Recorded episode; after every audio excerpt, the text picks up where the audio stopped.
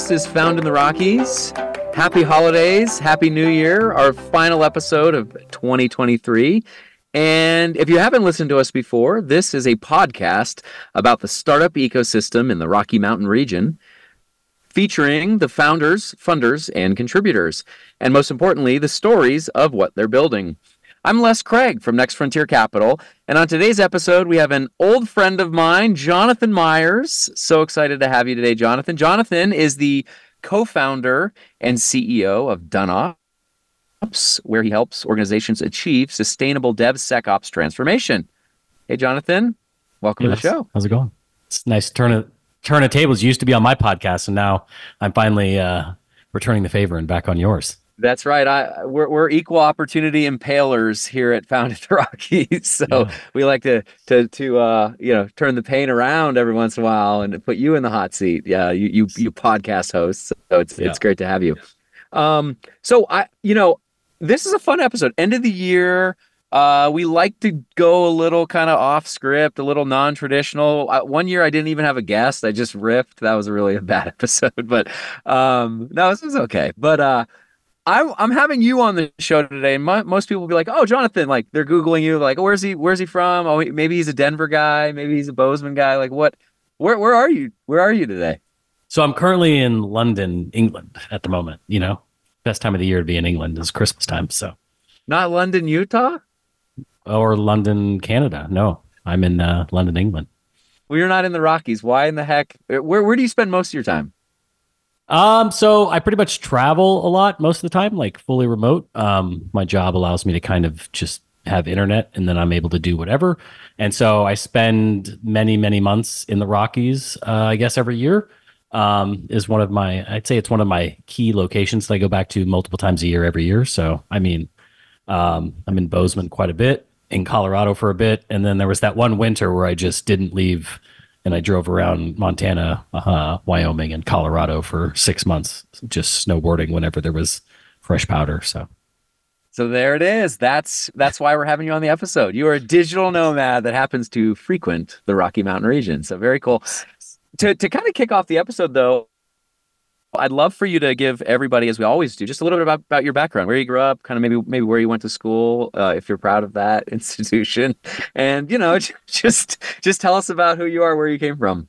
Yeah, so probably non-traditional ish, I guess, from the people you talk to. Um, so born and raised in San Antonio, Texas. Um, grew up there, same house, everything. Uh, left finally um, to go to the United States Military Academy at West Point um, several many years ago. Um, so went there, uh, studied. I guess we, I was one of the first classes that did the uh, information technology degree. So we were like one of the first classes that was like ABET accredited to do IT. So effectively, just computer networks. Um, I guess back then we called it information assurance, or I think is what they used to call yep. cybersecurity back in the day. Um, yeah. So it was very heavy, heavy with that. Um, based on the school I went to and the things they were doing. Um, so I did that, and then upon graduating, you know, you have to you have to serve five years in the army. Um, and then the Army's infinite wisdom, they decided not to send me to a technical branch that was like computer science related or networking related or anything like that. Sounds like the Army. It, Sounds like the Army. Yeah, that's the way they, they decided. Yeah. They decided to send me to do logistics, for the army. So um, spent the next six years kind of traveling around the United States, and then um, like counting beans station. and things. Yeah, you know, you get three, you hand in six, and then just redistributing the beans. But you know, the guy who holds all the logistics has all the power, I guess, right? Because he's got all the supplies sure. and and all the hand receipts too, which are fun. Yeah, yeah. and and people got to eat too, right? So. Yes. You need food when you're out in the field. Um, so I did that. Uh, my final duty station was in Korea. Um, was doing a bunch of crazy stuff over there. I got involved in kind of the startup ecosystem out there um, back in God, like 2013, 2014. So like startups were real hot back then. Um, entered a hackathon out there, won the hackathon, which came with like office space and some money. Um, Wait, in South was, Korea, you were you entered this hackathon in in South Korea? Yeah, well, against other Army. South Koreans. Yeah, yeah, yeah. yeah.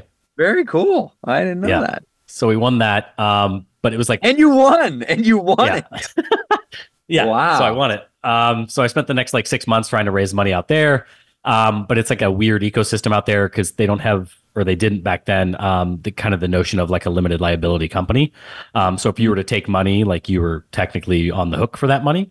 Um, so it wasn't really, uh, very North Korean of them. I yeah, it wasn't a yeah. great thing, right? And it was also like sponsored by one of the the big five companies, and so they basically kind of there was like a weird caveat in the like a lot of the papers that were like we own this effectively um mm. which is kind of weird um but anyway so i was trying to raise money went to san francisco presented like a global hackathon thing um talked to investors and things like that and everybody was like you need to move back to america and the bay area mm. um so stayed in the army for another year after that since i owed it and i was having a lot of fun in south korea so um and then kind of fast forward uh got out of the army moved to san francisco um, started working at uh, a former company of yours, a cybersecurity analytics company called Red Owl Analytics. Um, started up there I, in their I San remember Francisco a office. little bit about that. It's so far in the past. I've kind of forgotten yeah. this, but yeah, yeah. So Which, started interesting for our listeners. So Jonathan and I never did not meet. We never crossed paths. I think I had left Red Owl. What maybe a few months or a year, uh, yeah, maximum year. year before yeah. before you started. Yeah. So we never uh-huh. crossed paths at a company that I co-founded, which is kind of a fun trivia. Yeah. Yeah. And then also went to the same university. So also weird that we didn't even cross paths because I met right. your wife when I was in San Francisco. So oh like, yeah. Very weird. Um, because I did the Stanford Ignite program out there and the oh, Commit yeah. Foundation sponsored that. that. So did that. Um, yeah, so started at Red Owl, started on the product side of the house, and then they needed some people to kind of help deploy the software, and so I got into automating all that kind of stuff and virtual. Help is an understatement. yeah, I so, remember those things. Yeah, yeah. So doing all that, um, that company got acquired by Forcepoint. Um, I lasted all of nine months, maybe after that acquisition. Um, Did you go back um, to Tejas after the acquisition? No, no, right before the acquisition, I moved to Hawaii. Oh, that'll do it. Uh, yeah, because Forcepoint was making me travel a bunch, and I was like, well, if I only get a week home every year or every month, I might as well be on vacation for that week. So I moved to Hawaii. I moved to the North Shore of Hawaii like um, from the Bay Area because it was cheaper to live on the North Shore, and it's like a vacation every week um, out of the month. Basically, you've been a digital nomad since as long as you can before remember. Before it was cool. Yeah, like was 20, cool. was it like 2016, 2017? Yeah. What was it yeah. even called back then? Just I, they called them digital nomads, Almost? but like it was yeah. Okay. Digital. it was still a it was still a very new term. Like not a lot of people knew what it was. Um, it was very yeah, it was still very new and it wasn't really certain types of people. It was like you could tell it was like marketing people ish and like you know people with like super small businesses that kind of did consulting work um yep. didn't kind of require to have to talk to people um I was lucky since I was doing infrastructure, cloud infrastructure stuff. Um, I can work my own hours because you can't take down sites while people are using them. So you end up mm. working off hours anyway. Um, oh, yeah.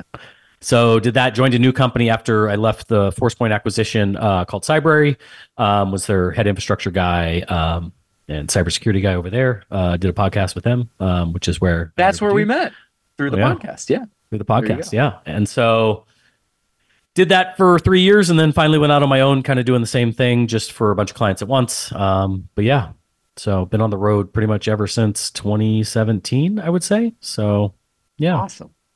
Yeah. Very cool. And what would you say, you know, for those, for our listeners that maybe this is the first time they've even heard the term digital nomad, they're totally lost right now in this conversation. But like, this is a big trend. This is something that's gained a lot of popularity, I think, in the last really five years ish um yep. time frame, maybe even less than that. But like tell us like what is it? Like philosophically, what is it? How does it work?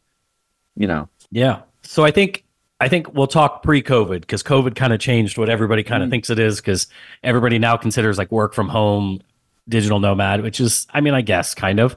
Um, effectively, it was it was just this idea that you could kind of work from anywhere, and so you got to kind of like live your life during the day and be in random places. So instead of like going to an office, you just needed a place with internet and a computer, and so you could start to experience like new things. It'd almost be like going to a different office building, like however frequent. A lot of people started doing it for like three to six months. Um, a lot of times it was dictated by the visa of the country you were visiting. Um, mm. I found my sweet spot was like typically like one to two weeks, unless it was like at a very big like hub. So back then there used to be a couple big hubs for digital nomads. Like Bali was a big one. I think that was kind of like some consider like the birthplace of the digital nomads. I think that's where one of the first like co-working places started. And so that Medellin was pretty big. Um, I think it's still pretty big actually. Um, yeah. And so there was just a couple spots like that where it was just, I remember the first time I went to Bali in 20, it had probably been 20, what was that, 2018? 2018 2019 and it was mm-hmm. just filled. Like everybody at the co-working space was digital nomads. There weren't that many yet. I think there was maybe like three um, in the like big areas like some deep in the jungles there was only like one or two. Um, and so it was like a very kind of cool community because like everybody was working at one of three places. And so it's just kind of everybody's kind of working from their laptop during the day. It's not like you're not working. It's not like the work from home people these days where it's like you get sidetracked and you're off doing your thing. It's like you're, you're not like doing worked. laundry all day, right? like right. cooking. Okay. Yeah, you go to a co-working space and you like yeah. you do your work. You know, it's just um like there's certain industries that kind of lend it to that. Um, sure. I know some guys that were doing cybersecurity stuff and they were on like 24 hour operations. And so they got stuck on the night shift. And instead of being on the night shift in the United States, they would just go to Bali for months at a time so they could just work normal hours and like not have a terrible like work life balance because you know nobody goes out during the day and things like that and so they were doing it from bali which was just a 12 hour offset of east coast time and so mm-hmm. they would just kind of live their life and live a normal life and still kind of do their jobs. Um, and That's then the cool. other part of that is like you don't really have anything. Like you just kind of have your backpack or suitcase and you kind of just kind of go with the flow. So um, wait, wait, wait, wait, whoa, whoa, whoa. You what what do I do with my storage shed, garage, uh, uh, uh three car garage, uh, all my furniture? What do, what do you do with that when you become a digital nomad? You have to get like a storage facility or like what do you? Um. Yeah. So when I first stuff? when I first moved to Hawaii, I just took a backpack and I put a bunch of stuff in storage in San Francisco. Um, obviously the most expensive place you can do to put storage units. And I was like, well, let's see, let's see if I actually need any of this stuff and touch it, right? Because it's an easy flight back from Hawaii to San Francisco to get stuff if I needed. Hmm. All my friends are back there, so I'd go back quite regularly. And so I was like, well, let's see if I touch it. Like all um, your old notebooks from West Point that you'd saved, like right, that kind of stuff. In my trunk. Yeah. yeah. all that stuff in my trunk. Your trunk, all the stuff um, in your um, trunk. Right. Okay. Yeah. And so years passed and I never I never once went to my storage unit. And so before I put all the stuff in the storage unit, I sold all my furniture because I was moving to Hawaii. I wasn't going to ship it. Um, but yeah, and then everything else, like I went back finally, uh, I think it was like early 2020 before COVID. I got lucky and I just emptied the entire thing, donated most of it to charities and other organizations, um, and then shipped some of the stuff, like my West Point uniforms and stuff, back home um, to my parents' house just to kind of put in storage there because um, it was cheaper. And so, yeah, so I kind of lived out of two backpacks. those again, so I get it. Well, it's like I don't want them now, but like I kind of yeah. want them. But like the storage unit in San Francisco is out of control, and so right. at least right. in Texas, it's a reasonable price and yep. things like that. And so, so, so yeah, so it's very much a, it's very much a part of the culture. It sounds like, or like it's it's like not even minimalism, right? It's not like you got a tiny house and you have a few yeah. like one spoon and one cup or what. Like you literally have a backpack or two backpacks, right? Is two backpacks. Yeah, I had two. Two backpacks. Yeah, incredible. Thirty-five that's, liters. Yeah. It's like all your clothes, all your stuff. Yeah. I probably took it to the extreme because, like, a lot of people when they digital nomad, like, they'll just go for like six months at a time, and it's almost mm. like that's their vacation ish, where it's like they're still working five days a week, six days a week. Um, it's just on the weekends you get to go out and do cool things in a new country or a new place and things like that. Yeah. Um, and so some people would already had houses and they would just kind of like store them away or rent them out for months at a time. Um, and some people would, you know, get rid of their rent place and put it all in a storage unit and go. Um, so I took it to kind of the extreme, um, yeah. just because, you know, you know, in the army, you kind of tend to collect things. And the first time I had to move my own stuff after getting out of the army, I was like, I'm never doing this again. This is painful, right? Because the army comes in, packs it all up, everything, yeah. and just moves it. And they just like, oh, as long as you don't go over this weight, you know, you can take whatever you want. And so you you just try to get as close to that weight as possible. And then you're like, why do I have all this stuff? And so yeah, so I got rid of it all, um, which is great. Yeah, well, it's like it goes back to the days. Remember West Point when I think it's like as a freshman, what you can have one knickknack, and then you get like you graduate up to like three knickknacks. I think by the time you're a yearling, yeah. it's like a it's like a macrocosm of knickknacks, right? Yeah. Yeah. Like that's yeah, what we I do. Mean, that's what people do. We acquire knickknacks. Yeah, we did. And we never let I mean, I I got out of it at West Point because I always got an exception to policy written because uh, I'm good like that. Of course Um, you did. So yeah. It must be liberating though. I mean, talk to us about like you, you know, so instead of on the weekends, instead of uh like cleaning your shed, which I just did a few weeks ago, like like because I had to get ready for the for the winter. I had to put stuff away, take stuff out. Like instead of doing super fun stuff like that, what are you doing on the weekends? Yeah. So, um, back then when I was traveling more frequently, I was doing like one to two weeks, and so that would just be like my normal like sightseeing. Like you would clean your shed, I would just be like bebopping around Norway and like just taking the train out to some random city and just like hanging out for the day, like checking out things, you know, checking out new restaurants, bars, and things like that. And then during the week, I do that too. As soon as I leave the office, like I can try all the restaurants, I can go Oh, see all right. the sites on my way back from. I always made sure to get a co working space. Um, I could see all the sites back to my like place I was staying. Things like that. You meet a bunch of random people along the way. Um, sometimes you like form groups and then y'all travel together. And so Uh-huh. Did that a bunch and traveled to a bunch of different places with some groups of people I met. Um, and so it's just like your normal friend group. You're just, you know, some people plan for six months to take a trip to Europe, and I would just be like, oh, cool.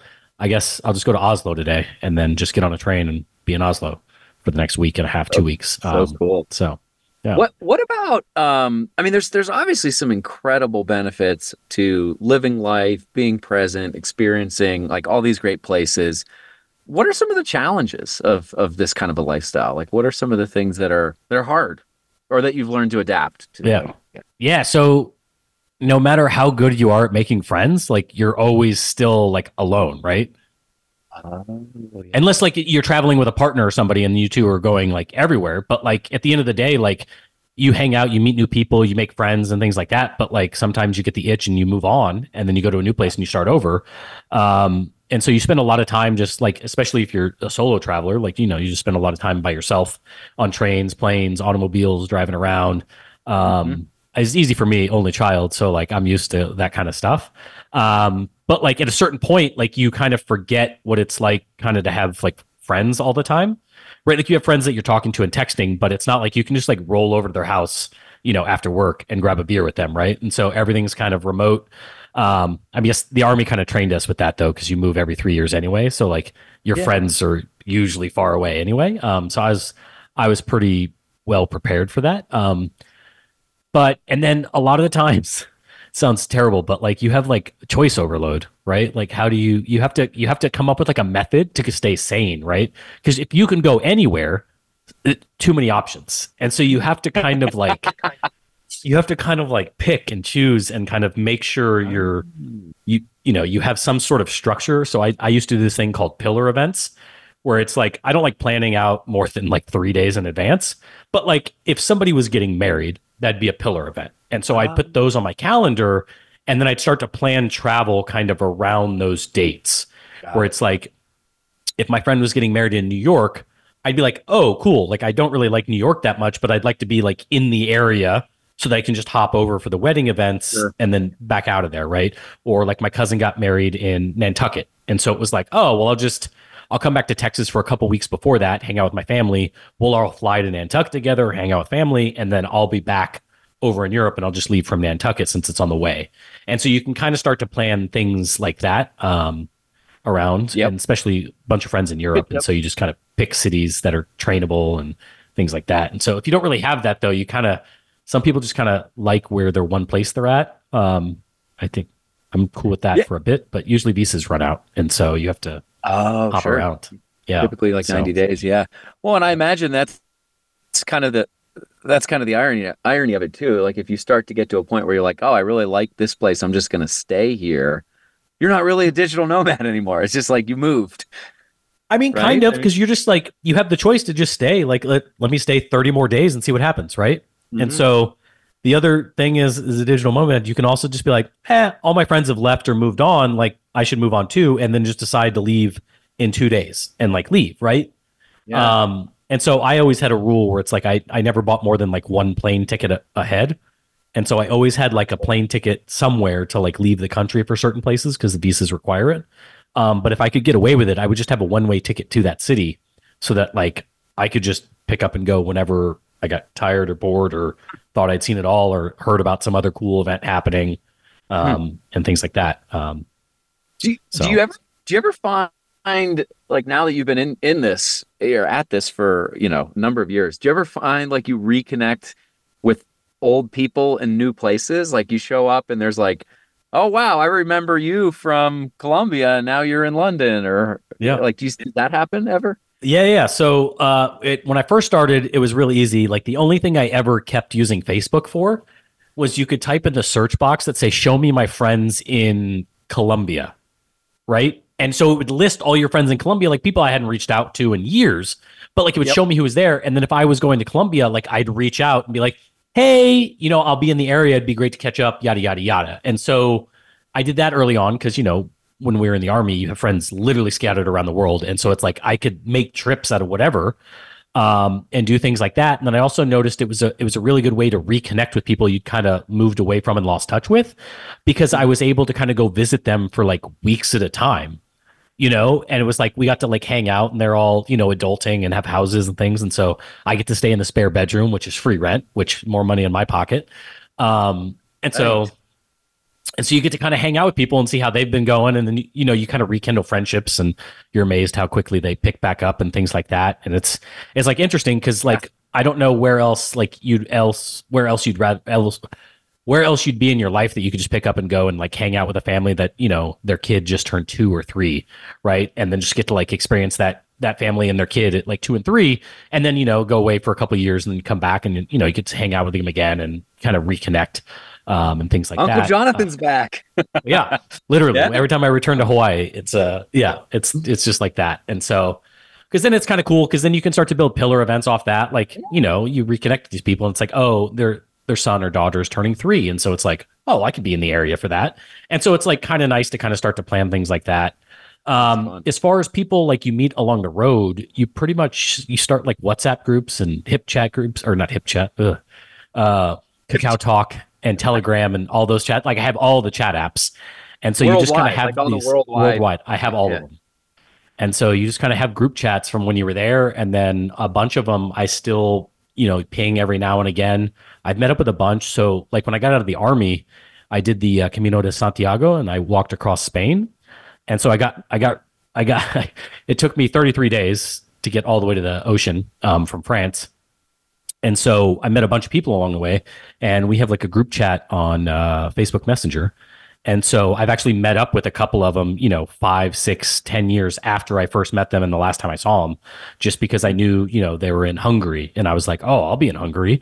So hit them, just hit them up, and they're like, oh, I'm around. And so you know, and then you meet up, you catch up, see how people's lives have been changed and stuff like that. So it's pretty fun. Um, so you got things like that. I think data service is pretty ubiquitous now, which helps a lot. Um, back in the day, early nomads like 15, 16, you had to be conscious about where you're going to make sure they had good internet. And sure. so now I think it's a lot of it's caught up. Like Bali was real bad back in the day, um, but now it's hmm. you know now it's completely taken over. But that's another story. Are there tools like that help you assess those things? Like I would I would it seems like there should be right. Like so yes. you, you know like even if you're in a certain place like where do I go to get the best co-working, yes. wireless, all that stuff? So there was a bunch of like SaaS apps back in 2015, 2016. Um, I think they're still going. They were just started by like digital nomads that were out and about, and they would just start, you know, logging these places that had Wi-Fi and like coffee shops that had good Wi-Fi, and there would just be an app you could go and look on a map, and they'd be like, oh, somebody like some of them were actually pretty clever. Where it's like it was a mobile app on your phone and you connect to the Wi-Fi and when you check in, it's like, oh, do you want to add this place to the map? And then it would also uh, run a speed test on your phone. Yep. And yep. then log that to the app. And so it wasn't asking you to put in speeds and things like that. So you could trust it a little bit more to like give you a realistic expectation of what the internet speeds were. Um, That's cool. And so yeah, a bunch of those. A lot of them kind of I think went away during COVID because nobody was using them, nobody was traveling. Kind of hard yeah. to keep running and things like that. But yeah, there's there's a bunch of tools. You just kind of had to be in the know and meet people and figure it out. But yeah. yeah. What do you find as well now? Now that you've got this pretty mapped out, that you do have, you're starting to have places that are more like concentrated for where you spend your time, concentrated in terms of where you have friends. Has that has that evolved as well? Like some permanence to what was largely very an op- open strategy. Yeah. So I think I kind of got I think COVID kind of got me started down that path, right? So I was I was going around the Nordics in you know January, February, March of 2020. Um, and then COVID started to hit, and I got on a plane and went to Singapore. Um, obviously, because I was like, where can I ride out this like one month avian flu situation that's unfolding? And I was like, well, it's either South Korea or Singapore because like they know how to deal with this. Like, uh, you know, it'll be fine. So I got to Singapore. It's pretty fine for the first like month, um, but then they started to lock down more and more, um, and it wasn't a great situation being stuck in a hotel room um, for over a month. And so then my visa ran out, so I had to come back to the United States. Um, and so then I went back to Hawaii, obviously, as one does, because uh, I was like, where can I sit on a beach? And then right as I got there, they closed the beaches, um, which is crazy. uh, How can you close beaches? yeah. And so, yeah, I did that, did my two week quarantine. But I think that started me down the path of kind of having like these core these core cities because I was spending more and more time at places and you start to develop like more and more friendships and meet more people yep. and like you start to get more involved in people's lives. And so it's like, you know, I had been avoiding that, I guess you could say, for the last, you know, five years after that or before that. And so it was just like you're getting stuck in it, you're getting involved, you're getting interested, and, and it just kind of happens. And so yeah. Now I'm kind of at the point where it's like there's like three or four places I'm pretty much always at and then I'll mm-hmm. travel. I'll go on vacation to other ones yeah. that aren't kind of on that list that just happen to be like pillar events that I need to hit and things like that. So it's funny when I think about uh, when I think about our friendship and your relationship to our community here in Bozeman. I, I, I got a smile and got a laugh because I see you more then I see some of the people that are in our tech group and tech community. Like you come out more for events. I mean, you sponsored a great event last year uh, that we did a big happy hour. Like, so in some ways, I see you. You're active in the in the Slack channel, so you're active virtually, and then you show up physically, which some some of the local people don't even do. So yeah, you know, kudos, kudos to you. It's it's that's yeah. fun. Yeah, Bozeman's one of my like one of my four, I would say, because like I'm always back. I go back for at least a week. I try to go back for at least a week and stuff like that. It's when I'm there, it's like I'm trying to get involved, meet everybody, talk to everybody, feel see how it is and stuff like that. And then I disappear, and then I come back, and then it's like cool, great, I'm back. Let's do some things. So, you know, it's it's it's fascinating too because it reminds me a lot when I first started spending time when I you know with our firm in Colorado and Utah before we had permanent people down there it, it almost creates a sense of like when you come to town, when you come to a place you're not from, like people will sort of go out of their way to spend time with you because like you're not always there. And so yeah. it seems like this type of lifestyle could almost lead to more engagement and interaction with friends and and people in, in a very real and present way because it's like, oh, Jonathan's in town. We gotta go get dinner. We gotta go do something. You know, we got yeah. yeah. So especially with like that. my married friends they always get like the pass right? It's like well jonathan's in town. He's only in town for a week. Like i have to i have to go see him.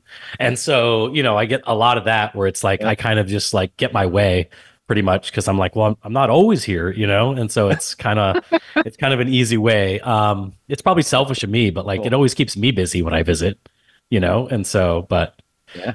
yeah i think it works. I think it's, it's an interesting thing so if somebody's listening to this episode and they're like, man, I'm in a situation in my life either where I could do this or I want to do it. I have even I mean it seems like if you're if you're single or you're you're a couple without kids, this is much more easy to swallow or figure out. Yeah. It's still not easy, but it's it, it's uh, the complexity of doing this with children I think would be hard. But imagine somebody even with kids that says like i want to do this. Um, i want to try this. Like what what advice would you give or how would you encourage them to get over the hump to actually doing it? And what strategies for like dipping a toe in the water and, and trying it out?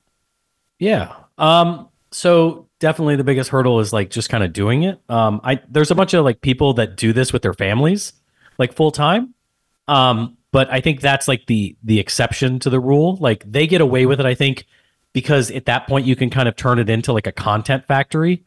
And so you can kind of get your kids involved in making content and vlogs and like all of that kind of stuff while you do your normal day to day. Cause like I think that's the problem is like if you're traveling and working all day, like how do you entertain your kids and things like that that are, you know, you can't teach them, you can't put them in school, right? If you're only somewhere for two weeks, three weeks, how do you homeschool them, things like that. So I think kids and stuff, it's great to have like a good partner that is willing to kind of take on that role.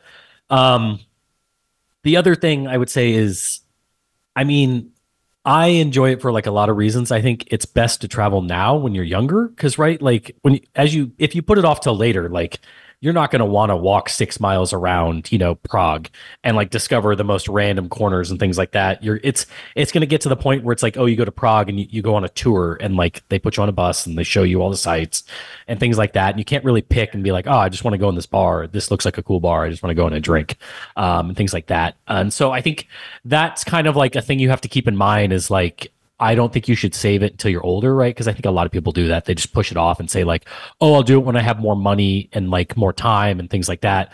I don't think it ever gets any better, right? Because I think you can, I kind of, I kind of think about it also as like, I guess when you were younger, when I was younger, you go travel for the weekend uh, when you were living in Europe and stuff like that. You'd go stay at a hostel, right? You'd sleep on a mattress, yeah. you'd sleep on an air mattress, you like do anything. And I was like, well, that's the yeah. cheapest way to do it, right? Like, and so it's not that it's expensive to go and travel and things like that. So you just got to like think about like what you're willing to put up with now as opposed to later. It's going to be more expensive because you're like, no, I don't want to sleep on a couch, like things like that. That's a great. That's um, great. That's great perspective. It's a great, great yeah. thought. Like sooner rather than later. I also feel like yeah. as we get as we get uh, sort of more comfortable in our lives and more comfortable to a lifestyle that is like we're always in pursuit of like more comfort and and cushier lifestyle like that just makes it harder and harder yeah. to calibrate down to sometimes what you, you you might even still probably stay in some like places that a lot of people wouldn't right i mean just it's just oh, part yeah. of yeah and i think another thing every night you're staying in either a hotel or a short-term rental pretty much every night right of your entire yeah. like waking life last year i think last year i did i did like 120 nights in a marriott um, so like I have all the status, right? Like, but those kind of get expensive. What, what uh, kind of status even is that? I can't even imagine. Is that yeah, like they call it the they call it the ambassador, and I have like my own personal concierge lady that I can email, um, which is great because my dad just came to Europe for his birthday, and so I emailed her, and I was like, she has all my reservations for the you know the seven or eight hotels we visited in Europe, and I just told her I was like, hey, he's coming for his birthday, you know, it'd be great, you know, these properties did something nice, you know, see what you can do. And so every hotel we went to, there was a bottle of champagne, glasses, and fruit plates out in every single room that we went to. And so, you know, you kind of get these weird things, but like that's treatment of digital nomads. They're like Marriott kings. well, yeah, well, you have to hit a certain threshold, right? Like of course, it's I've been doing it so long that now it's just I have so much of that stuff kind of built up. Um, but also the thing you're talking about, like when you have all this stuff and think like I'm living out of two backpacks, so I don't buy anything. So there's yeah. not like I start accumulating right. more and more stuff or like I'm comfortable and comfortable. I just have nothing. And I've now started to kind of fall back in to those kind of ways when you you have like three or four places you're only staying. Um, and if you happen to have a place now that you pay rent for the first time in a very long time, like you start to collect things to put there because you don't have to take them with you. And you're like oh well i just it'd be nice if i had some winter shoes you know right? Because every time i come to bozeman i don't have winter shoes on me. And so it, would be nice you know to have like winter shoes. And so you start to get that and then one thing leads to another. Um, uh-huh. but yeah. And so i think it helps. Like i think a good way to get started is if you can just take a two week vacation with a suitcase and if you don't miss anything that's not in that suitcase like you can start to realize what you don't need real quick right? And so that's kind of how I got started was traveling for work 3 weeks a month. And I just found myself just living out of the suitcase wearing the same clothes, just doing laundry, same clothes back in the suitcase because I didn't have to unpack or pack. And then you realize like, oh, I don't need this closet full of clothes. Like people make fun of me now because I have um, the same shirt in three colors. I have six of them. And so all my shirts are the same. One? Yeah, all my shirts are the yeah, same. I know shirt, that shirt. I know. in different colors. Yeah, wearing yeah. one now in there black. It is. Yep, that's the and so one. it just, I, it's easy. It's not cotton, so I can hang it up to dry wherever. Like all it's right. just, it's very simple. I don't have to worry about what I'm going to wear. Like I, I, just have to pick the color. Um, and so, you know, things like that. Like you just start to get used to it. People think it's kind of weird at first, but you know, um, as I spend more and more time places, like I have to finally now start to buy clothes and start to blend into society because you know, it's tough going out to like fancy dinners with friends and stuff. And you're the only guy wearing like Lululemon pants and an Arc'teryx shirt, and everybody else is like dressed up for Christmas wearing button ups and sweaters and stuff. And you're just like, ugh. So, You know, Yeah. you know what though, Jonathan? I, there's something like simple but very beautiful about that. And I wonder, like, couldn't you imagine a future where like that becomes more of a way of life for everybody? Like even Yeah. even the fact like I've got an entire section of my closet that's dress shirts and suit coats and do you and I actually thought about getting rid of them and it was like really hard for me because I'm like, well, what if there's an NFC event and I need one of these or I, I still need the camel hair coat for Christmas mass and like like but but it's just like so much of this stuff is just not necessary at all Yeah. to living a simple and happy life. yeah. So I have a trick for that. Okay. Um, every time I need a tuxedo or a dinner jacket or a suit, I have my measurements with this service online and they just send me a box with all the stuff in it. And then when I'm done, there's a label in the box and I just drop it at UPS. So every time I go to a wedding, anything like that, I just have my tux or suit delivered, put it on, wear it for that day, and then off it goes. Cause I And don't, why would I carry this around? And it's clean and it's new. It's like in style. It's like yeah, yeah. Why don't we all to pick. do that? I get to I get to pick right based on like Yeah. how well I know the bride and groom. Like you know what kind of is it formal, not as formal. Like you know Yeah. wearing random colors and stuff and things like that. You get to kind of play with it. Um, so You're Yeah. always the best dressed guy at those events. I'm sure. I am actually yeah. Incredible. Well, All right, we're almost so- out of time, but a couple more things I want to know. Is there um is there somewhere you want to try that you haven't been yet? Like what's give us the top 3 that are on your list. I know you've been all over the place, but is what's where are some places you haven't been? I actually haven't been to South America. That was my that was my 2020 leg, and then that just got completely ruined. And then, like I said, I've been sticking to these like three or four cities, and so it's kind of like it's kind of you know it's slipping, you know. And because I I really want to get back to Asia because I haven't been back to Asia since I mean I was in Singapore for the three months in COVID, but before that it'd been at least like two or three years. And since I lived in Seoul for two years, like I kind of missed that. Mhm. And so I'm going back to Japan to snowboard this winter, but That's what I was going to ask. Japan. Yeah. yeah, yeah. I'm going back to Japan just to snowboard though with some friends, but it's not like like you know I want to go bebop around Seoul streets and see all my like old stomping grounds and things like that. Um, hit the Philippines up again, like so much fun, all those places. Um, and so that's competing with like, well, should I go to South America, right? And then like I still need to go to Africa. Like I haven't been to Africa yet either. And it's like there's just so many things. But now, you know, started my own business and you're like, oh, well then you get to control your own hours. And it's like, nope, you just work more and it's, you know, because it's your business. And so, you know, it's it's tough now, especially when you have all these friends at these like places that you're spending all your time. They're like, when are you coming back? Like, what do you mean you're gone? Right? Like it's tough to like I would say have like really good friendships and then just disappear for a month or two months at a time. Like that's that's like difficult, right? Like unless you're like the best of friends, like I think military guys can kind of do this uh, and women too, like better because we you know we're used to swapping and changing and moving every Yeah. three months, and your friend your friend is your best friend at the duty station might only be there for half your time or like a third of your time before they move. And so you're kind of good at like keeping in touch and just kind of like understanding that people get busy. Um, but for those non people you know they find it very hard to believe that like you disappear for like a month and you come back and everything's different and you're just like oh. And so it feels like not as seamless as it would with like other people. And so you know that kind of weighs on you and stuff. So now you're kind Yeah. of yeah. What um I know you're you're a big foodie. Uh what Yeah. what are some of your favorite cuisines or places you've eaten or or favorite things to order uh when you're out and about?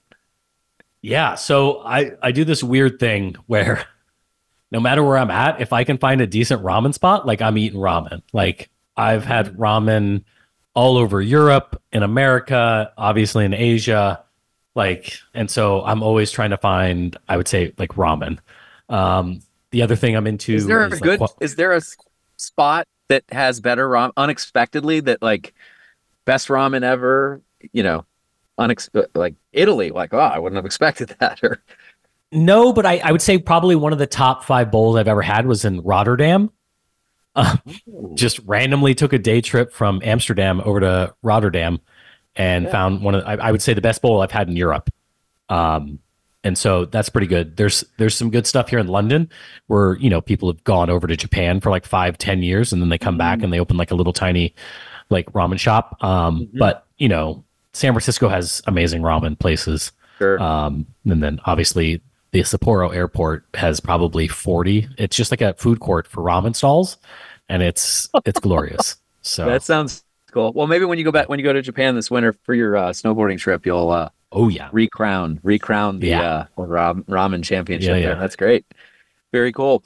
Um, what uh with all your travels too, I imagine you're you're getting exposed to a lot of cool people and cultures and and content. Um, what's something uh, unique or insightful that you you're either listening to right now or reading or that you maybe just even experienced recently anything cool worth highlighting i know you always got some some good nuggets for me yeah i think the thing i start to like notice more and more is just how different air like i i'm very attuned to like how different regions are. Like even in the same country it's like if you take a train like outside of london like it's very different. Like london's very different than like um you know uh recently went to southampton right? And so like it's just totally different and sometimes you forget about that. And i and it's weird that it like caught me off guard that I didn't think about that. But then I, I, always come back to like America and it's like you have the left coast and the right coast, and then you have middle America, and they're just completely different. And it's just like and I don't know why it caught me up because I always remember it in America because like every time I, I meet somebody in either San Francisco, LA, or New York, it's like, oh, you guys obviously have never been to Kansas. Like it's very clear that like you just have no idea what's in Kansas, and so yeah. No, um, place just trying to it's like yeah, baby. yeah, it's like just trying to keep like keep that in the front of my mind. Like it's it's very diverse here in Europe, and then you come back to the United States, semi diverse depending on where you are, but like it's just here, it's yeah. like you know Europe, it's just everybody's like everywhere, and it's it's just crazy how freedom of movement and stuff, and it's just kind of like making sure to like be aware of that when you're talking to new people and things like that. Like I've gotten used to it because like I'm always meeting new people, and so it's I have to you. There's no way you can bring preconceptions and things like that to a conversation because they're all just radically different even That's if it's fun. like, oh no, I've met I've met a bunch of people before, uh, you know, from there, and it's like this person's this always going to be different, and it's it's like super, you know, important. I think to just kind of keep that in your mind because I think it helps interacting with people, especially me. I meet a lot of people, and you have such short times with them. Like, how do you make a lasting impression, and how do they, you know, kind of keep up and things like that, and how do you make it worthwhile? Um, the kind of thing that I I think. I always have in the back of my head. There's a there's a park and rec, parks and recreation quote that like I don't ever want to fall into. It's when um, Leslie um, is trying to date one of uh, what Ann's friends. Um, what's his name? Justin. His name's Justin. Why do I know this much about this show? Anyways, um, he comes in, and the, the, I think the quote is I think by Ron Swanson, and he's like, "Justin's just a tourist. He he vacations in other people's lives. He pops in, shares some stories, right? Doesn't really make any connections, and then he's gone." right? He comes in to like slurp your stories and not kind of give anything back. And then he disappears, right? Like as a tourist going to a new town, you're just there taking photos, not really caring about the locals, not trying to really necessarily take take something from there, you know. And so I always try to keep that in my mind is like I don't want to be a tourist in other people's lives. Like I want to have like some meaningful connection and you know interact and have them remember me and me remember them because you know I I most likely will cross paths with these people again, um, as it's happened to me time and time again. And so it's it's I, a thing I think about a lot is that that kind of aspect of being a tourist in people's lives. So yeah. That's brilliant. Thank you for sharing that. That is awesome. What a soundbite. Um, if you, I got one more question for you, uh, and it's a very, it's very contrarian to uh, what we've been talking about this whole episode. Uh, if you had to choose one place for the rest of your life, where would it be? Oh, I think that's, I think that's very tough. I don't know if I could uh-huh. ever do that. I think I, I, thought it would be hard. That's why I wanted to ask. You. I think I could do I could do like three to four. I think that's where I'm like slowly moving in my life, right? And be like a seasonal a okay. seasonal person in certain places. Um, I don't know okay. why. Like I've really come to like London. Um, and so I think we're trying to open up a, a branch office here. And so probably try to start to get a visa so that I can actually stay here and work here um, more and more and more. Um, since right now it's just kind of visiting and stuff like that. Uh, and so kind of working on that. Um, and then, yeah, I, I love Hawaii too, though. People out there, my friends out there, are amazing. The weather's great.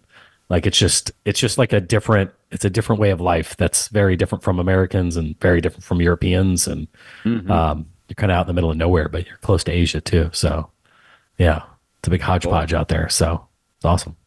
I thought I might stump you with that one, but I'm at least two. That's that's good. That's that's that's Yeah. that's a good alternative. I mean, and then obviously vacation for weeks at a time in Montana, right? Like Yeah, yeah. yeah. Um, Jonathan, you've been, as I expected, such a fun guest. You know, and I want to apologize. I, I this was like I said, we are going to do something different. We didn't talk at all about your com- company. I mean, you are a founder and a CEO of a of an of an early stage tech startup. Um, you you're also a contributor to our ecosystem. You've done a lot, but um, you know, kind of to conclude, uh, I think people will certainly be perplexed to learn more about you. But why don't you tell them a little bit about where they can find DoneOps online and give them just a quick plug for uh, what you, what you what you guys do. Yeah. So, um, so it's doneops.com. Uh, we kind of started this doing infrastructure and things like that uh, for different companies, and then we realized it's it's pretty much become table stakes. And there's a lot of things that you don't want your developers doing, and that's debugging AWS infrastructure and things like that because that's a time sink. And when you go to raise funds and develop things, like you want your developers developing IP, not debugging servers and restarting servers and things like that. And so we kind of come in and take that off your plate and just kind of provide those services for you because a lot of times it's the heavy lift getting the infrastructure set up and then just kind of maintaining it. Um, our value prop is like we're very very good at it and we don't charge a lot of money um, as like a full-time dev would because we know how to fix things like very quickly and so you're kind of paying for the value to kind of just have us as like almost like support in a weird way but like we're there to have discussions and kind of stop you from accruing technical debt on your infrastructure stuff early. Um, we'll just come in and set it all up because you know if we solve it for you we can immediately take those learnings and apply it to our other clients. And so it's kind of more of like all this stuff's open source software anyway. All the infrastructure is code. It's like you can take courses to learn how all this stuff. It's just we're better we're just more senior guys that have been doing it longer. And so it's just what's that value? Like what's that worth um, you know us being able to just spin something up in like two hours as opposed to your, your developer senior developer going to research and figure out the nuances of these things when we just kind of know it um, so we came up with DoneOps and so we do that for a bunch of companies um, got a bunch based in the actual you know in colorado um, and montana actually and bozeman so That's it's right. uh, That's it's right. fun yeah so Awesome. Well, Jonathan, uh, I want to. I know you're an ocean away, but it feels like you're you're in the next room. I mean, uh, just want to wish you a happy New Year, and uh, hope hope to run into you uh, in person somewhere in the world soon. yeah awesome appreciate it thanks les